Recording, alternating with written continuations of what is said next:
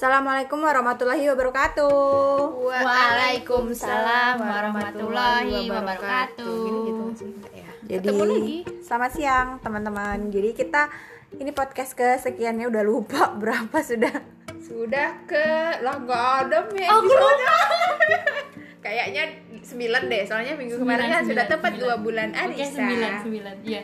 Yes, So hari ini kita mau ngebahas masalah diet. diet. Jadi Yang biasanya bertiga ya, ada Almas Awanis, ada Aiti Umaya Udah hiwe. kita Plus. ngebahas Mm-mm. diet ya gitu. diet kali ini nggak nggak nggak bertiga doang ya. Eh, ada special guestnya, tapi ntar dulu, ntar dulu, ditahan dulu.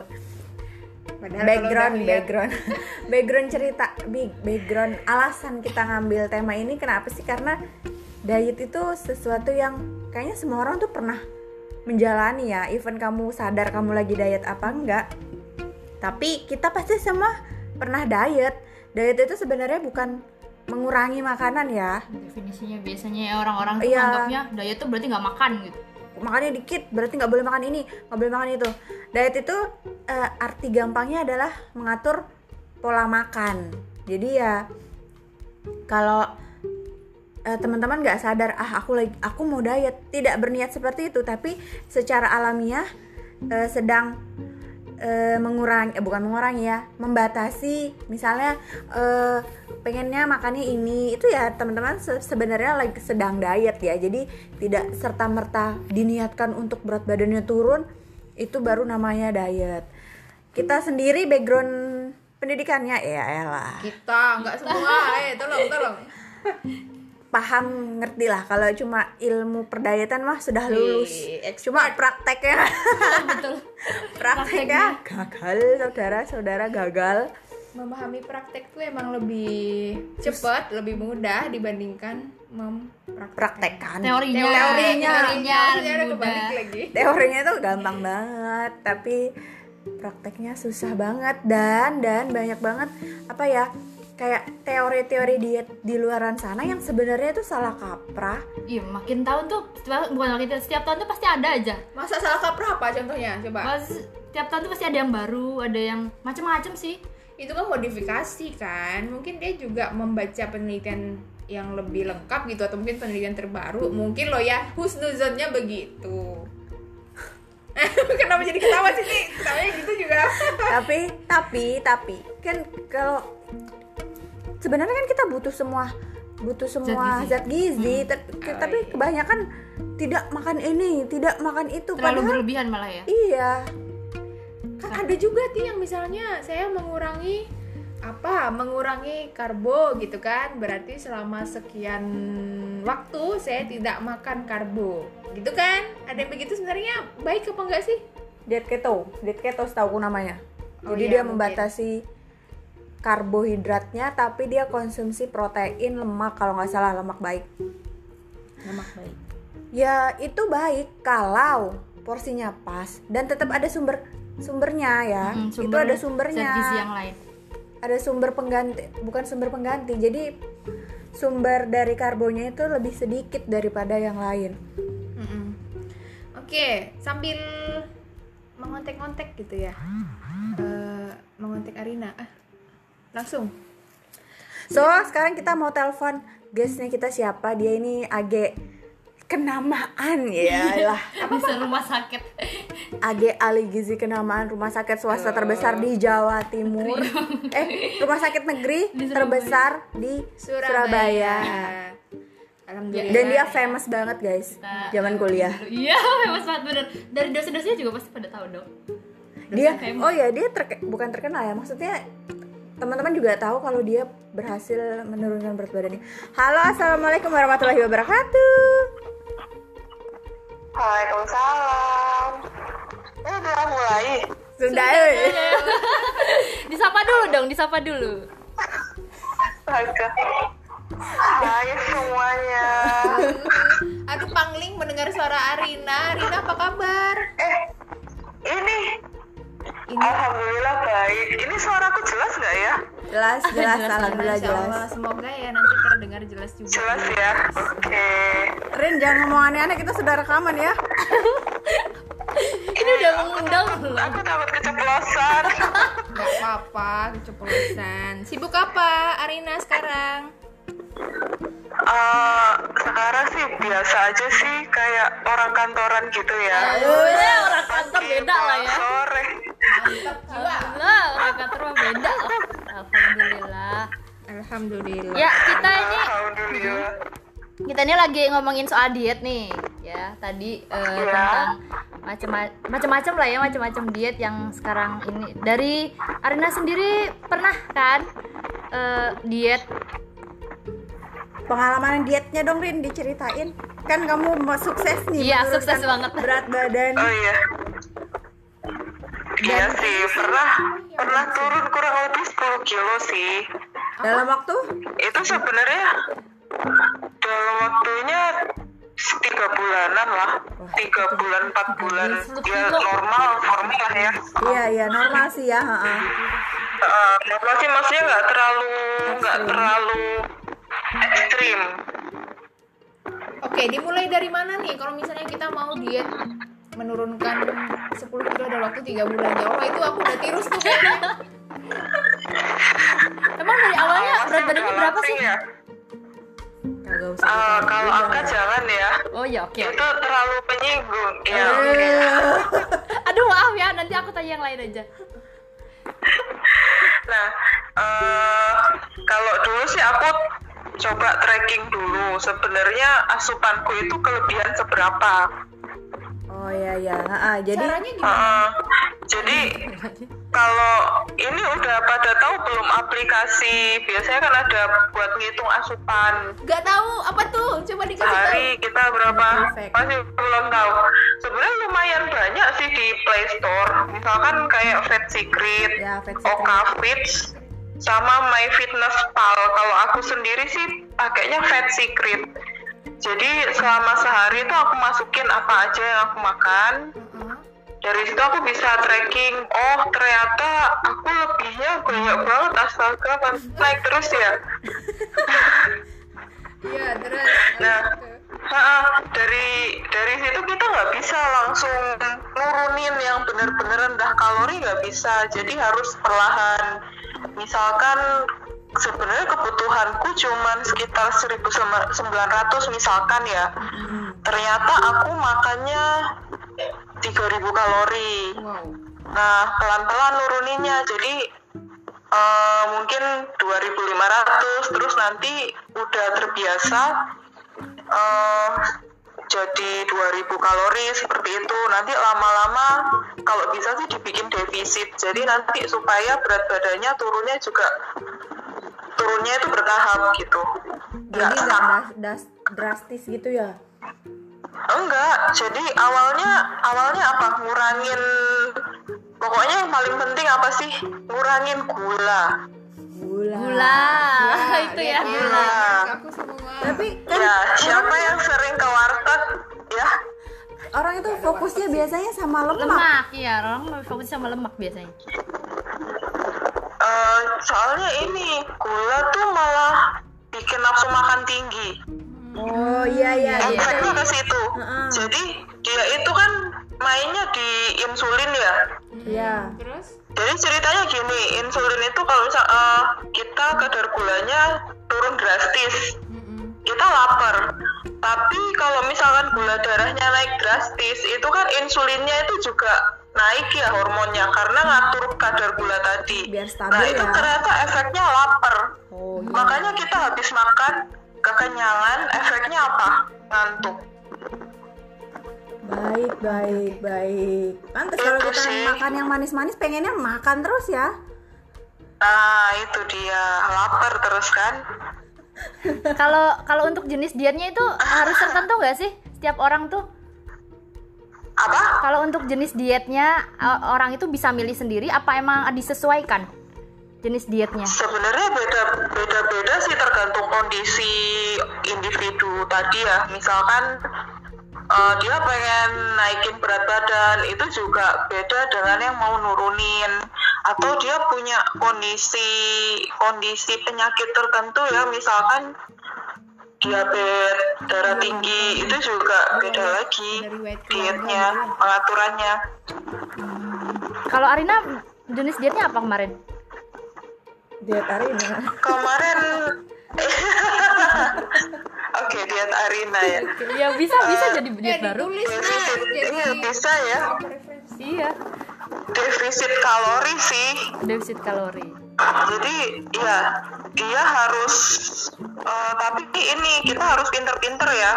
Jadi kan kalori itu kan ada kebutuhan energi yang cukup itu kan. Terus ada juga yang kebutuhan basal. Ya ya kebutuhan basal kebutuhan basal itu kebutuhan yang mendasar jadi buat organ-organ tubuh kita jadi supaya lambung kita bisa bisa Tetap um, bekerja ya. apa meremas-remas makanan kerja usus kerja jantung.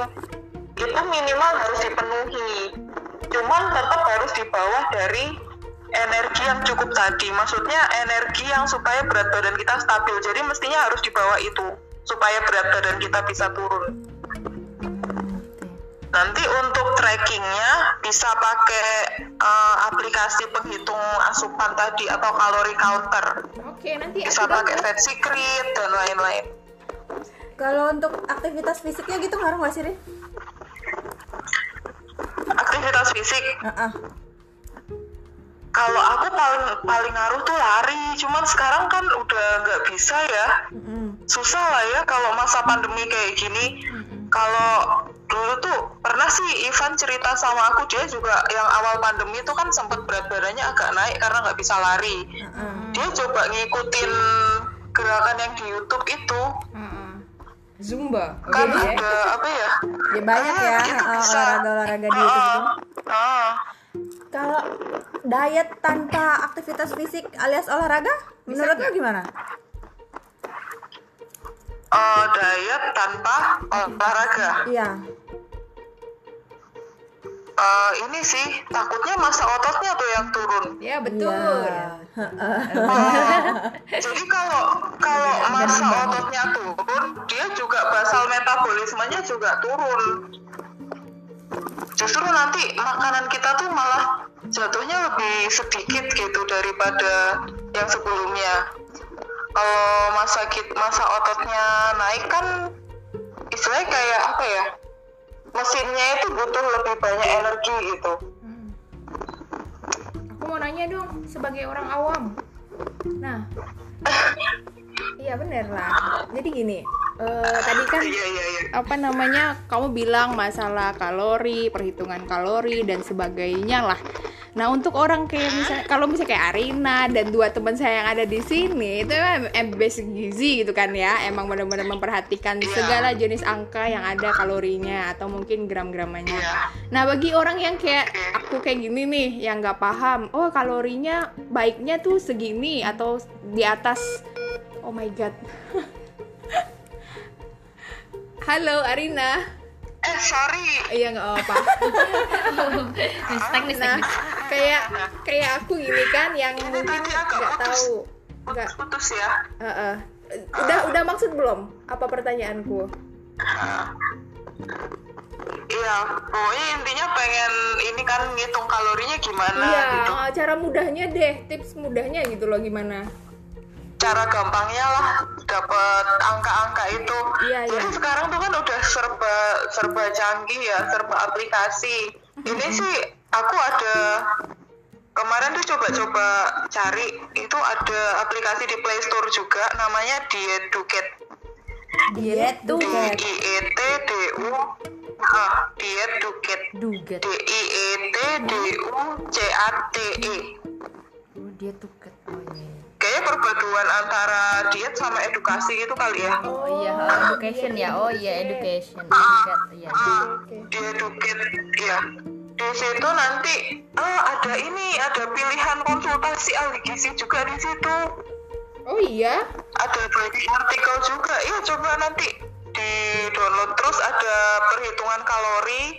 Jadi tadi ada kan yang BMR. Mm-mm. BMR itu harus wajib wajib harus eh, ya wajib harus juga ya. Pokoknya wajib harus dipenuhi. Oh. saranku jangan jangan di bawah itu soalnya ya nanti organ-organ kita lemes gimana coba Iya juga sih. iya ya. harus tahu Pernah sampai gemeter-gemeter juga loh. Kalian- Badan sampai pernah gemeter berarti salah ya jangan-jangan ya. salah iya soalnya kan Iya. gulanya langsung turun itu gulanya turun Pernah loh aku sampai Iya. gemeter soalnya kan kebanyakan kan orang tuh pengalamannya tuh dia berbagai macam dia tuh dicobain kan sampai yang kok jadi salah berat badannya jadi yoyo gitu kan kadang sindrom yoyo ada kan yang kayak naik turun naik turun kayak gitu iya ada itu emang kalau kayak gitu emang orangnya memang belum bisa mengatur kalorinya harusnya makan apa aja atau emang jenis dietnya yang nggak cocok sama dia? Mungkin dari apa ya kebiasaannya dia tuh belum belum bisa berubah gitu. Jadi eh, awalnya eh, pertama kali yang buat biar berhasil diet itu eh, ini sih perbaiki pola makan kebiasaan makan jadi kayak tadi misalkan kurangi gula pokoknya awalnya di situ aja dulu kurangi gula, kurangin makanan yang digoreng. Pokoknya awalnya di situ dulu aja makan kayak biasanya. kopi kopi Kopi Nah, tanpa pasti- gula nggak apa-apa kan? Kopi tanpa gula nggak apa-apa. Sekarang tuh udah banyak pilihan sih. Misalkan pengen pengen sesuatu yang manis tanpa gula, sekarang tuh udah ada namanya stevia. Seger kayak gitu. Stevia yang tetes. iya iya Apa tuh? gula gula gula iya. stevia Iya. Buat pengganti stev buat pengganti gula, sorry. Jadi kan ada itu dan itu alami. Dia bentuknya masih tetes gitu, nanti eh, sesuai selera aja sih masukinya.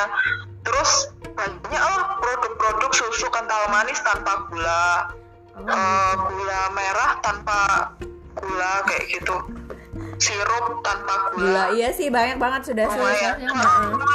Oh, Oh iya, sekarang aku nanya lagi nih, tapi aku nggak mau nyebutin merek nih, jangan sampai keceplos. Jadi tuh ada kayak gula sasetan, ada gula sasetan gitu kan yang bisa dibawa ke mana-mana gitu loh. Katanya dia sih Yang dari gula jagung itu ya. Gula jagung Iya. gitu Nah itu Nah, itu. berarti baik toh. Sebenarnya aman, cuman selama kita konsumsinya nggak berlebihan ya sesuai dengan sesuai dengan yang dianjurkan di kemasan itu kan pasti ada. Soalnya itu kan sejenis bahan tambahan makanan. Hmm, iya iya. Ya, jadi kita juga harus pinter-pinter, pinter-pinter lihat di kemasan juga ya. Maksudnya, oh ternyata ini kalau dari berat badanku, aku cuma boleh maksimal berapa saset. Oh iya. berat badan berarti Heeh. Oke. kalau Rit eh, kalau kebalikannya mau naikin berat badan gimana ya Oke.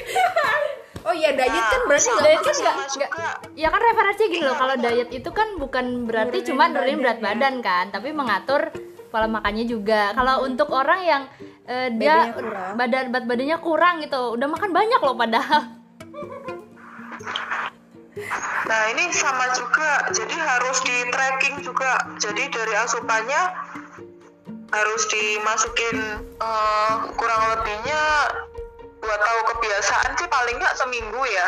seminggu ya Jadi masukin di alat eh aplikasi tadi, Pet Secret misalkan kamu masukin dari pagi, pokoknya selama 24 jam itu berapa berapa kalori yang kamu asup. Soalnya gini, kalau masalah makan banyak, makan dikit itu kan tergantung persepsi orang ya. Kadang kamu bilang banyak, ternyata ah cuman segitu aja masa banyak sih? Gitu. Jadi kayak perasaan doang ya. Jadi ya perasaan aja. Coba coba di tracking dari situ atau bisa jadi metabolismenya yang tinggi ya heeh. jadi banyak faktor yang mempengaruhi berarti ada pengaruhnya terus juga. nanti Mm, iya nah terus yang di di educate tadi kan ada juga aplikasi ngitung kalori Mm-mm. Nah, nanti coba di program agak dinaikin 100 kalori dulu aja. ya jadi Dan ini eh pilih masa otot atau masa lemak yang nambah. oh gitu kalau yang buat yang ini ya mau naikin berat badan ya kalau itu ya Aku juga pernah dengar sih katanya orang yang mau naikin berat badan juga bisa olah ada olahraganya gitu loh. iya jadi sama iya makanya kan milih ya.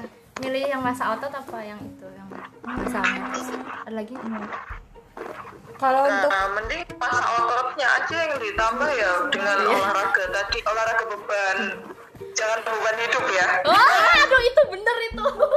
Kalau itu sudah bener Curhat Makanya banget. jadi curhat banget dong. kalau Kurus beban terus kan hidup aku.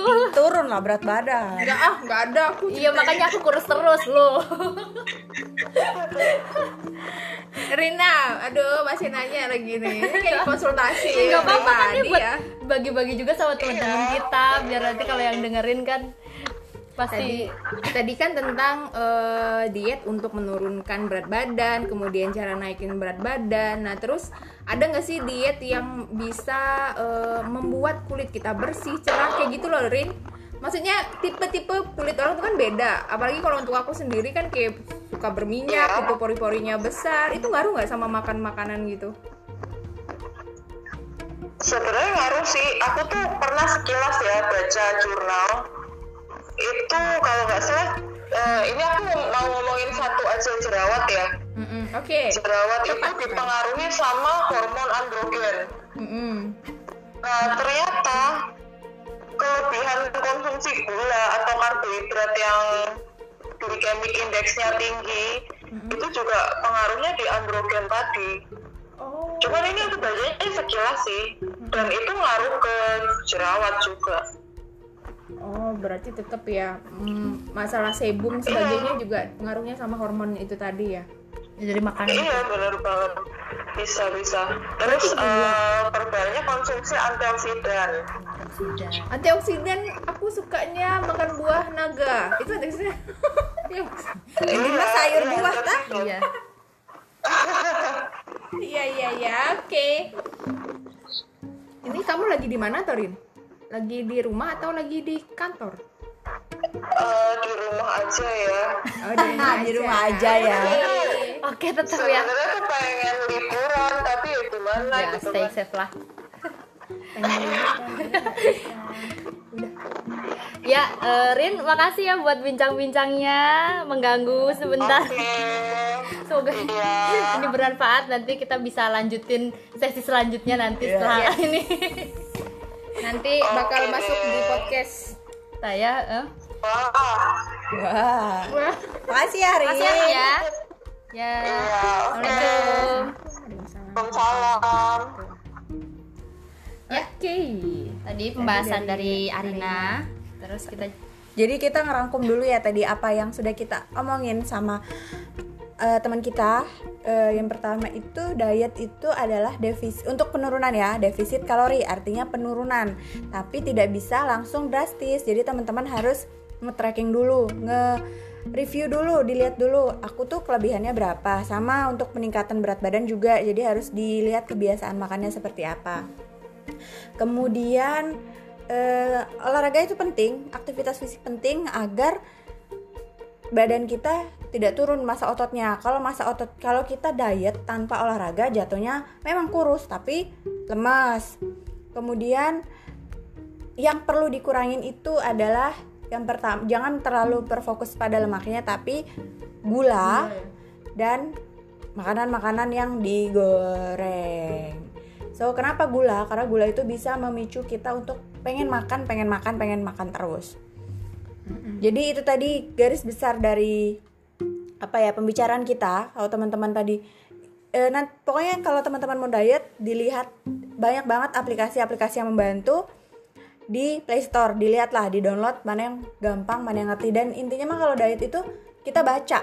Kita baca, kita belajar dulu gimana yang benar jangan asal. Ha-ha, karena karena banyak banget yang ya, yang sih yang kayak gitu ya. Mm-mm, Jadinya yang- malah salah terus dianya malah sakit kayak gitu. Ah, kan. jadi jadi baca-baca dulu ya guys. So Terus untuk eh tetap porsi makan ya, tetap ya diatur ya, jangan lupa porsi makan sama pola makannya diatur. Nah dari eh, kita ini juga ada contoh ya dari Rasulullah SAW yaitu kita itu lambungnya terdiri dari sepertiga udara, minuman dan makanan. Yang pertama dari ruang nafas, lalu yang di tengah untuk air dan yang terakhir untuk makanan. Yang paling bawah ya. Itu maksudnya apa, Me? Itu maksudnya adalah ini ada ya eh, Rasulullah SAW berkata hadisnya Tidaklah anak Adam memenuhi kantung yang lebih buruk dari perut. Cukuplah bagi anak Adam memakan beberapa suapan untuk menegakkan punggungnya. Namun jika ia harus melebihinya, hendaklah sepertiga perut diisi un- untuk makanan, untuk sepertiga untuk minuman dan sepertiga lagi untuk bernafas. Nah ini sebenarnya kekenyangan itu sendiri kita dianjurkan untuk tidak maksudnya makan itu diatur tidak sampai kekenyangan. Ada juga kan hadis hadisnya bahwa berhen, apa makan sebelum lapar dan berhenti sebelum kenyang. Karena kekenyangan itu sendiri bisa membuat badan menjadi berat, hati menjadi keras dan menghilangkan kecerdasan, juga membuat sering tidur dan lemah untuk beribadah. Jadi maksudnya di sini kan eh, makan sebelum lapar itu gini, psikologi psikologinya sendiri kita kalau sudah lapar banget itu pasti makan banyak. banyak banget. Kadang bahkan kita lapar mata doang. Udah banyak anu, aku lapar banget nih dari pagi puasa ya. nggak makan. Iya, nah itu kayak itu kan salah salah pola, pola makan juga kan? akhirnya Apalagi kita mubazir makanan kan kalau kalau kalau apa namanya lapar mata doang jadi jangan sampai kita itu terlalu lapar baru makan gitu terus makanya ada jam-jamnya untuk Ah. dia pun bukan ya bukan dia sehari-hari itu harus tahu jam-jamnya juga itu ada waktunya makanya diatur pola makannya juga dan tadi eh, yang setahu saya sepemahaman saya kalau kita mau makan itu diniatkan ibadah jadi saya mau makan dengan cata eh, Kenapa? maksud bukan dengan catatan ya saya mau makan tapi ni- dengan niat biar saya kuat Ah, biar kuat beribadah, beribadah. Oh iya benar. Oh ya niatnya seperti Niat itu, itu. ya. Energi, energi yang disimpan buat dihasilkan nanti beribadah gitu ya. tidak untuk kenyangan terus akhirnya malas-malesan kayak gitu kan Yes, mager. Nah, oke guys, jadi eh, lagi kesi- bukan kesimpulannya, garis besarnya adalah segala sesuatu yang berlebihan itu tidak baik. jadi makanlah secukupnya. Jadi dan perhatikan kayak kita harus dibiasakan adalah membaca label makanan iya membaca label makanan dan dipelajari ya. Maksudnya itu ya. kita jangan asal nerima informasi apalagi dari orang awam apalagi sekarang banyak banget produk diet yang marketing Oh iya benar. Ya, oh, aku karena sudah tahu lebih itu banyak mengarah lah. ke sesuatu. kalau kamu makan ini kamu bisa turun Iya, berat lebih. badan dalam seminggu guys itu itu itu tidak mungkin Kalau nggak ada step-stepnya gitu. iya Iya, terus tadi tadi eh, kayak tadi bilang Arina kan harus bertahap 10 kilo dalam waktu tiga bulan itu normal banget. Kalau nggak salah ya sebulan seminggu kah sebulan gitu dua setengah kilo ya. Jadi nggak untuk seminggu 7 kilo wah Gak kayak ngedrop banget gitu kan seminggu. Dai dai lah kalau Selama pandemi aja bisa naikin berat badan 5 kilo. Alah, ya Allah. Jadi curhat. Oke. oke. Eh, Oke, udah selesai ya? Ya. Sesi sharing-sharing ilmunya. Sekarang sesi apa? Sharing pengumuman. pengumuman untuk Arisa jangan lupa nanti ada eh, motif terbaru dipantengin terus IG-nya. Jangan lupa juga lihat eh, apa Shopee dan Tokopedia gitu. Ya, terus oh, oh, ini ya untuk yang mau tanya-tanya lagi bisa ke Instagramnya Arina Sabilar. Dia kalau teman-teman tuh punya punya. Konseling. sebenarnya kita tuh kadang bingung ya aduh minggu ini mau ngebahas apa ya? Aduh lah sok atuh lah boleh kok di DM ke kita ke IG-nya kita pribadi atau ke IG-nya Arisa bahas ini dong guys kayak gitu. Kita bahas kok oke? Ada lagi ada lagi mau disampaikan? Udah, udah selesai. ya. Stay safe eh, kemudian jaga jarak tetap sehat tetap semangat tetap senyum bahagia biar imunnya tetap terjaga assalamualaikum warahmatullahi wabarakatuh Waalaikumsalam.